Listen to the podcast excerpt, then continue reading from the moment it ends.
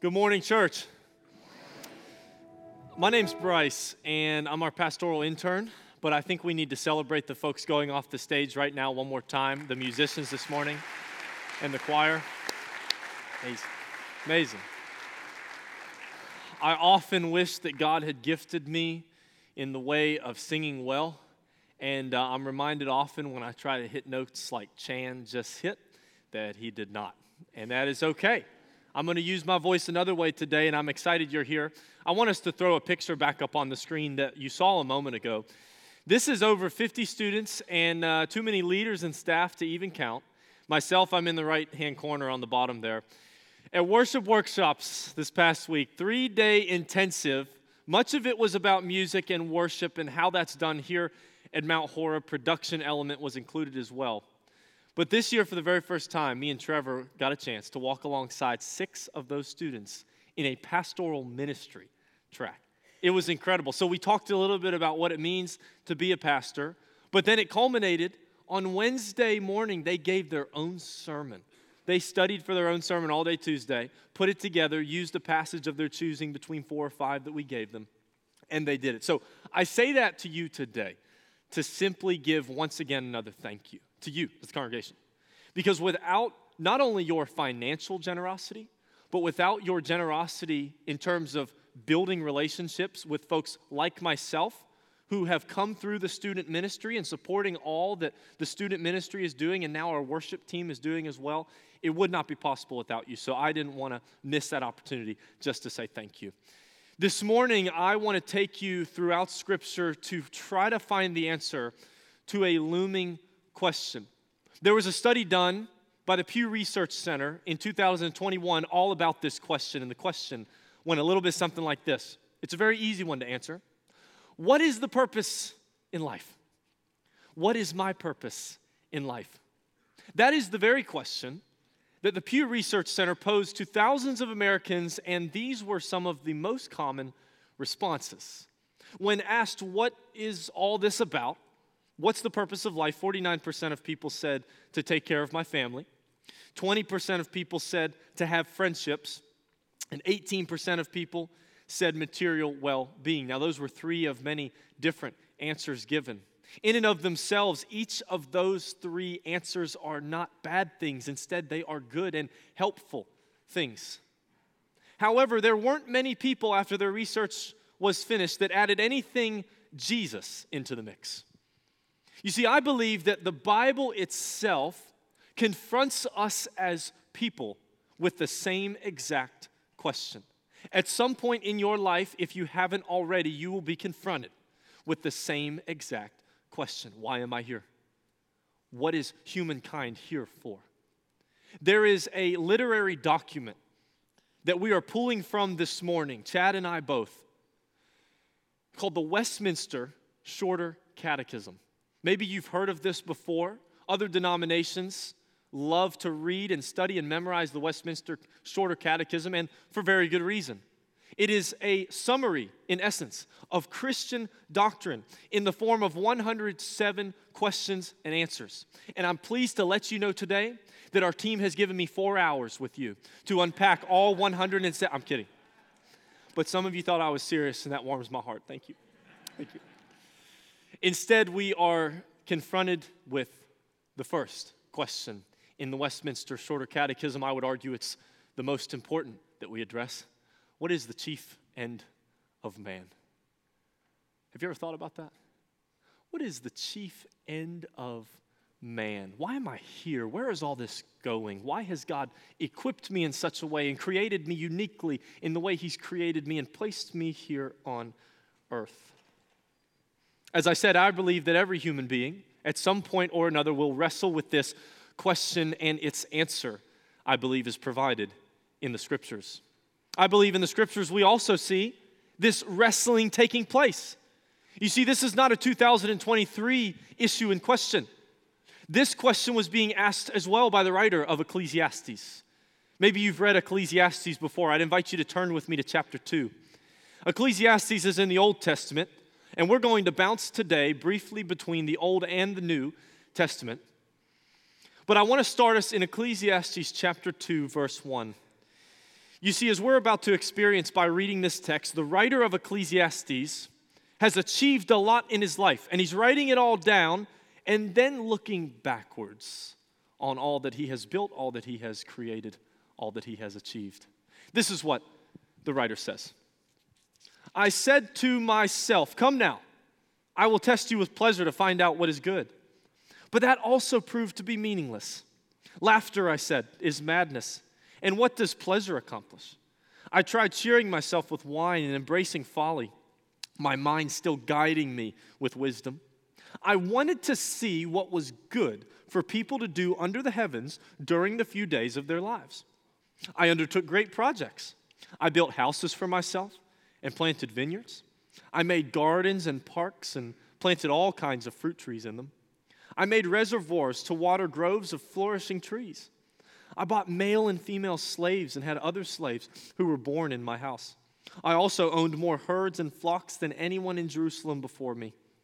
I amassed silver and gold for myself and the treasure of kings and provinces. I acquired male and female singers, a harem as well, the delights of a man's heart.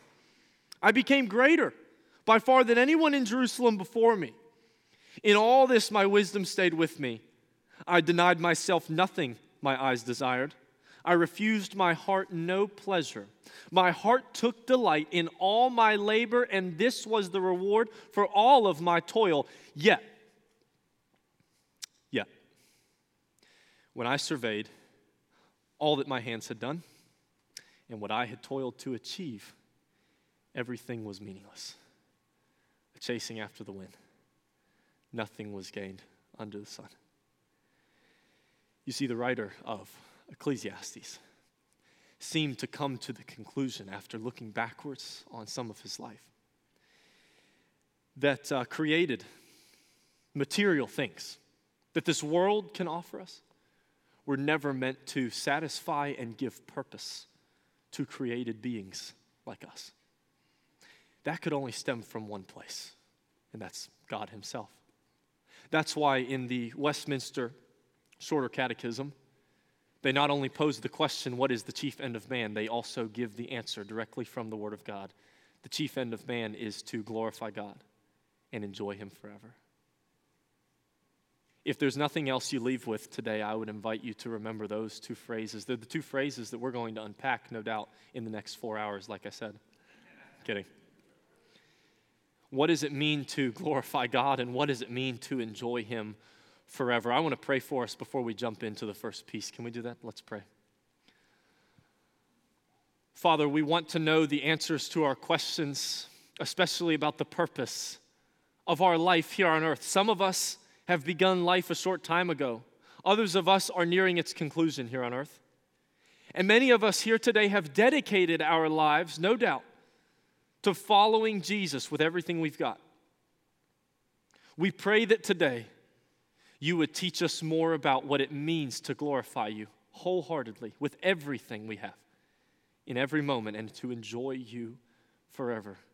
For that is the calling and the desire you have for us as your people. It's in Jesus' name we pray. Amen. What does it mean to glorify God? That seems to be the first question that we need to talk just a little bit about. You see, that's a phrase that we sing about all the time. It's a phrase that we say to one another as to the reason we're even coming to church on a Sunday. Well, I'm coming so that I can glorify God. I want my life every morning when I wake up and I pray. I want my life to glorify the Lord.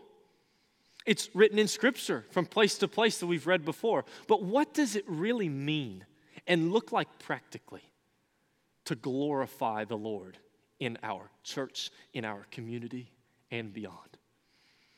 The Bible actually tells us the answer and it tells us the answer in Isaiah chapter 60, verse 21. So if you have a Bible, you can go there. If not, the scripture will be on the screen.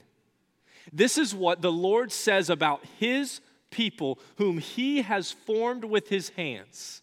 He says, They are the shoot I have planted, the work of my hands, for the display of my splendor.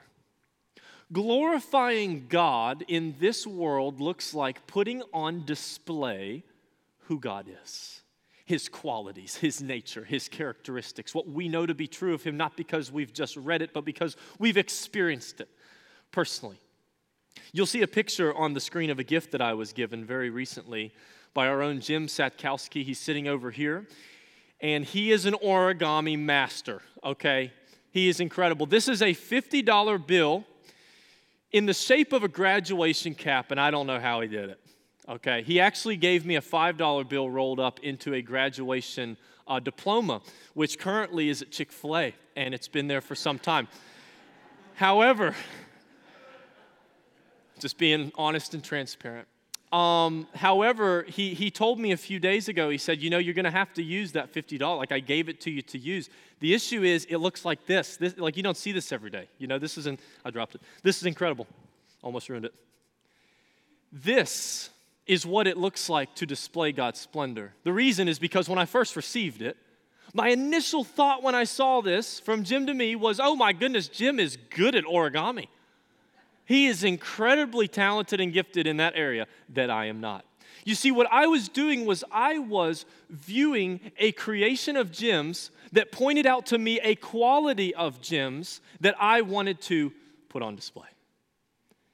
That's what it means to glorify God. It is, it is as if the Lord Himself is holding us in the palm of His hand as His creation that He has created so beautifully, so uniquely, so individually, and showing us to the world this is what I'm like.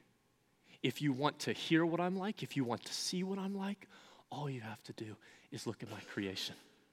That's what it means to put on display the qualities and the characteristics of God. That means His love, His mercy, His grace, His forgiveness, His joy. And the list goes on. Glorifying God means to display God's splendor. But the question that at least I am confronted with when I think about glorifying God is very, very simple. Why don't I always do it? Why is it that it's so true when Paul says in Scripture that we all fall short of the glory of God? We all fall short of the glorious standard of perfection that God has set up. Why is it that I fall short of always putting on display God's splendor? I would offer to you two potential reasons that is. The first one is the one that I'm probably most commonly guilty of, and this is I elevate things to God's place. You see, whatever takes top priority in our life will be the thing we glorify and talk about most. That's why in conversations with me, you will hear about things like soccer. You'll hear about things like the schoolwork that I'm still doing in some capacity, the learning that I'm still doing in some capacity. But most importantly, hopefully, what you'll hear about is my relationship with Jesus, because that would show whoever I'm talking to that that's the priority for me. That's who I'm seeking to glorify. But oftentimes, if you're like me, you're guilty of putting things in God's position, in God's place in your life. Maybe for you, it is your job. And you say to yourself, Look at this amazing career I've built. Maybe it's your achievements. Look at these amazing things, accolades that I've gained. Or maybe it's your wealth.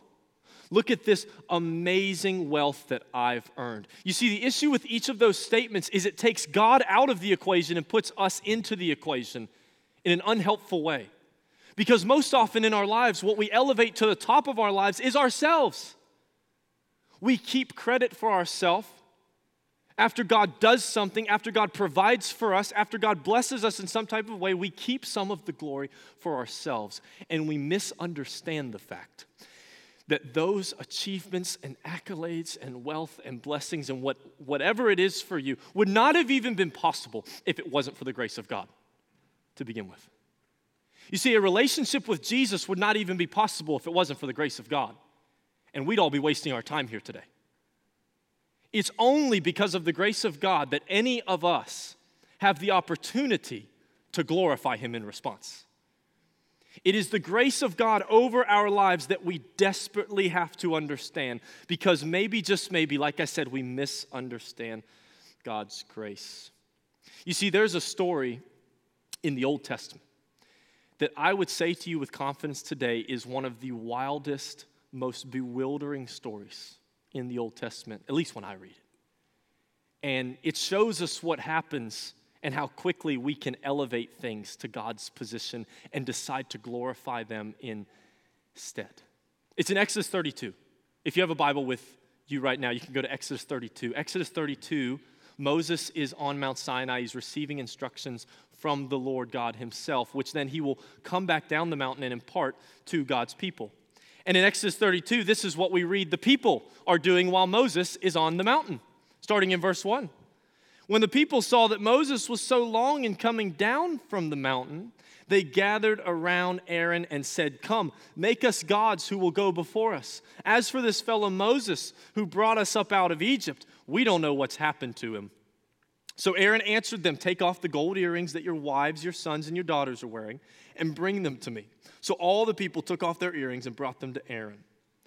And he took what they handed him and made it into an idol cast in the shape of a calf, fastening it with a tool. And then watch what the people said These are your gods, Israel, who brought you up out of Egypt. How quickly the times changed. How quickly the focus of worship had shifted. You see, just before this moment, you may know this miraculous story of when the people of God were in captivity in Egypt, slavery, oppression. And God freed them in a crazy way by making sure that they went through the Red Sea on dry ground while the Egyptians pursuing them behind them did not. And yet, just a short time after, the people of God have seemed to have forgotten and even misunderstood God's grace. You see, because God's grace captivates us in such a way that our response to it when we have experienced it is to share it, no matter our circumstances, no matter the season of our life. There is a story that I heard this week about someone who seemed to have understood God's grace for herself. She seemed to have understood that you didn't have to be perfect to glorify God and to put on display his perfection. And honestly, that's the radical nature of the gospel right there. Is God uses imperfect people to point other imperfect people toward himself who is perfection. If we actually step back and think about that, that's crazy. And it's hard to believe, which is why it's worth believing in. Because it's not of this world. That's the good news that many of us in this room have accepted, but maybe, just maybe, there are some of us in this room who have not quite fully understood the significance and the majesty that is God Himself and His showing of grace to us. Fanny Crosby understood it. She was born in 1820. Maybe you've heard of her briefly. She wrote 8,000 hymns, and yet she was blinded as a child. She spent the majority of her life uh, blind and actually viewed it as a blessing. One time she wrote in her journal that it seems like God has intended that I should be blind all my life. She constantly, daily thanked the Lord for her state of blindness to the point that she actually wrote in her journal that if sight was offered to her that very day, she would not accept it. She was so convinced that God was blessing her even amidst her situation where those around her probably thought otherwise. She realized that her blindness had become a gateway of praising and glorifying the Lord. She knew that God's grace over her life was all that she needed to put on display His grace and His goodness for others. She understood how Paul would say it in 2 Corinthians 12, verse 9 the Lord says, My grace is sufficient for you. For my power is made perfect in weakness, talking about us. Therefore, I will boast all the more gladly about my weaknesses, so that Christ's power may rest on me. Maybe the question that we must answer today is slightly different. Maybe it sounds like this Does Christ's power actually rest on you? You see, many of us who have come to know Jesus, we, we have the Holy Spirit inside of us living and, and guiding us and, and blessing us in many ways. And yet, some of us experience the power of God on Sunday mornings, and that's about it. I just wonder what would happen in our community if the power of Jesus Christ living inside of us, resting on us, would actually exist Monday through Saturday in our community as well. God's grace would flow far beyond these walls and yet would still exist within these walls as well. Glorifying God is a very clear command. It is the very thing that God has called us to, and it is because of God's grace and God's grace only that when people look at our lives, they cannot just see Bryce, they cannot just see you, they can see Jesus. And that is the desire of our Heavenly Father is that when people looked at us as He puts us on display, they would not just see us, they would see the work of His hands and be pointed back to Him. From Genesis to Revelation, that's what He's up to. And that's His desire. You see, if we understand how God is working, if we understand how to glorify Him by putting Him on display, there's nothing in all creation, please hear me, there's nothing in all creation that can steal our joy because it doesn't come from this world.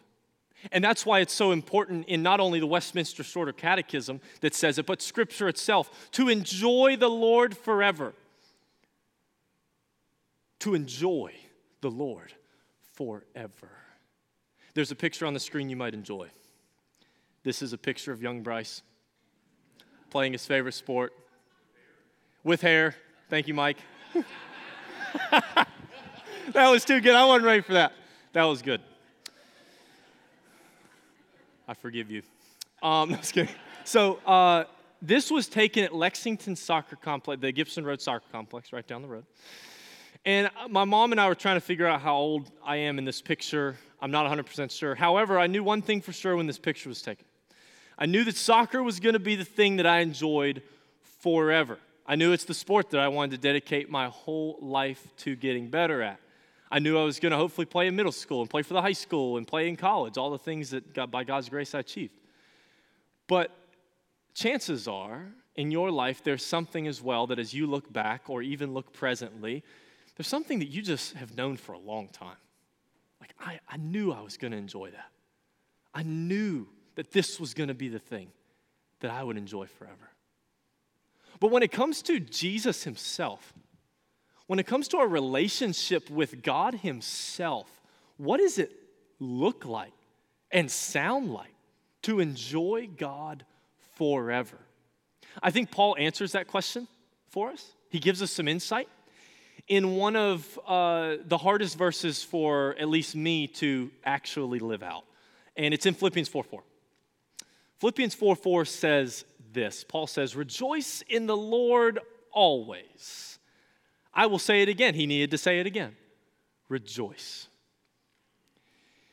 Rejoice in the Lord always. That is a very difficult thing to do. You see, because in seasons when we have a mountaintop experience, when everything's great, it's very easy to do.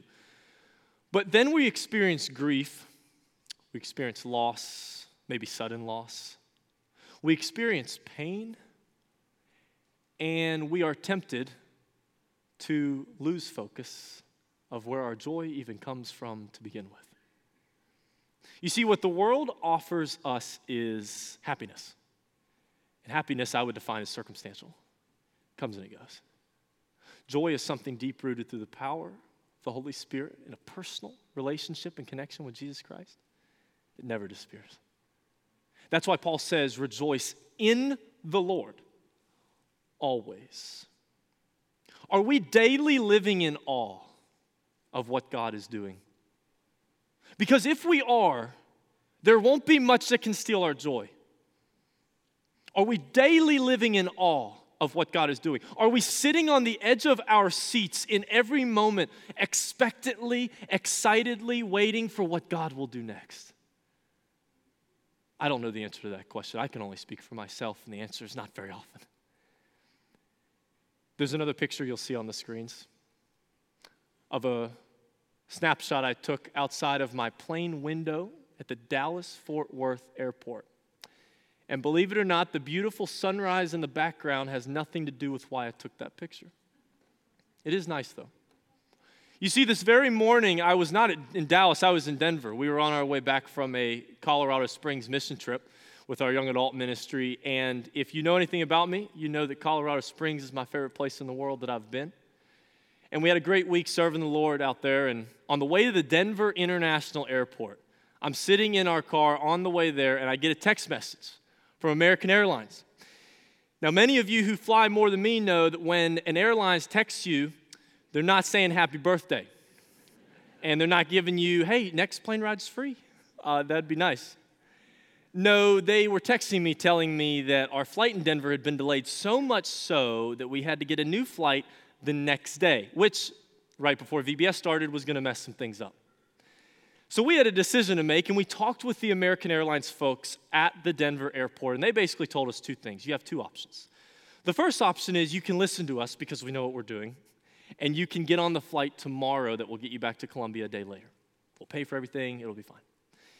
I said, What's the second option? They said, The second option is you can take a big risk. And the big risk is that maybe, just maybe, your flight in Dallas would get delayed so much, like more than we've hardly ever seen, to the point where you would be able to catch it. I said, okay, well, I need to talk to our team. So we talked together as a team, and we decided that because we'd seen God do some crazy, awesome things that whole week in Colorado Springs, we didn't believe He was done yet. And so we prayed. It was a bold prayer. You know, in that moment, meeting with our team, praying about, God, would you change something with our flight so that we catch our second flight as we need to? I was coming across maybe as confident, but internally I was very skeptical. I was not 100% convinced that this was going to happen. We probably should have listened to them. They know what they're doing. There's tons of airplanes everywhere. They've, they've, they've been through this. And yet, when we get on the plane, an hour into our flight, which means we have also an hour before we land in Dallas, nothing has changed. And again, the, the, the disappointment and the reality is beginning to set in, right, inside of me. And then, about 30 minutes before we hit the ground, the captain comes over, the speaker, the, the intercom in the plane, and says, There have been a few delays in Dallas. You might want to check your app, see if your flight is one of them. So I start scrolling through my app frantically, and I see that our flight has been delayed 10 minutes, and then 20 minutes, and then 30 minutes, to the point where now we had a 10 minute window to sprint off the plane to the other side of Dallas Fort Worth. And if you've ever been to that airport, you got to take a Disney World monorail to get there. It's crazy. It's not like Columbia. So we're still questioning there's, there's probably no way this is going to happen, right? And then as we pull into the gate, this very gate, the reason I took that picture is because I get one last notification on my American Airlines app and it says your gate for your next flight has changed and it's D40. We were pulling into D38. That's our plane. And and I, I, I, I kid you, I, I remember it like it was yesterday. I was probably one of the last ones off this plane. I was in awe. I was smiling, a bigger smile than I've ever had before. I could not even put into words what I had seen God do in a span of four hours that very day. What I was doing is I was sitting in awe of what God had just done and expectantly waiting for what he would do next. You see, when we began that trip that day in Denver, my statement was very different. It sounded a little bit something like this I'm afraid, I'm anxious because I don't yet know how all this is going to play out. And then, about 30 minutes before we landed, my, my tone started to shift a little bit. My perspective shifted. And it was now, I'm excited and I'm expectant because I don't yet know how all this will play out, but I know God's in the middle of it. I know He's doing something. You see, this is what it comes down to it's our perspective. Our perspective on the seasons and the circumstances in our life at times will be the make or break for whether we enjoy God forever, forever or whether we enjoy God when everything's good. It's all about our perspective. Are we willing to make a perspective change today? Because for some of us here in the room, when you think about these statements, when you think about enjoying God forever, even in the hardest seasons of your life, you're not thinking about a simple plane ride.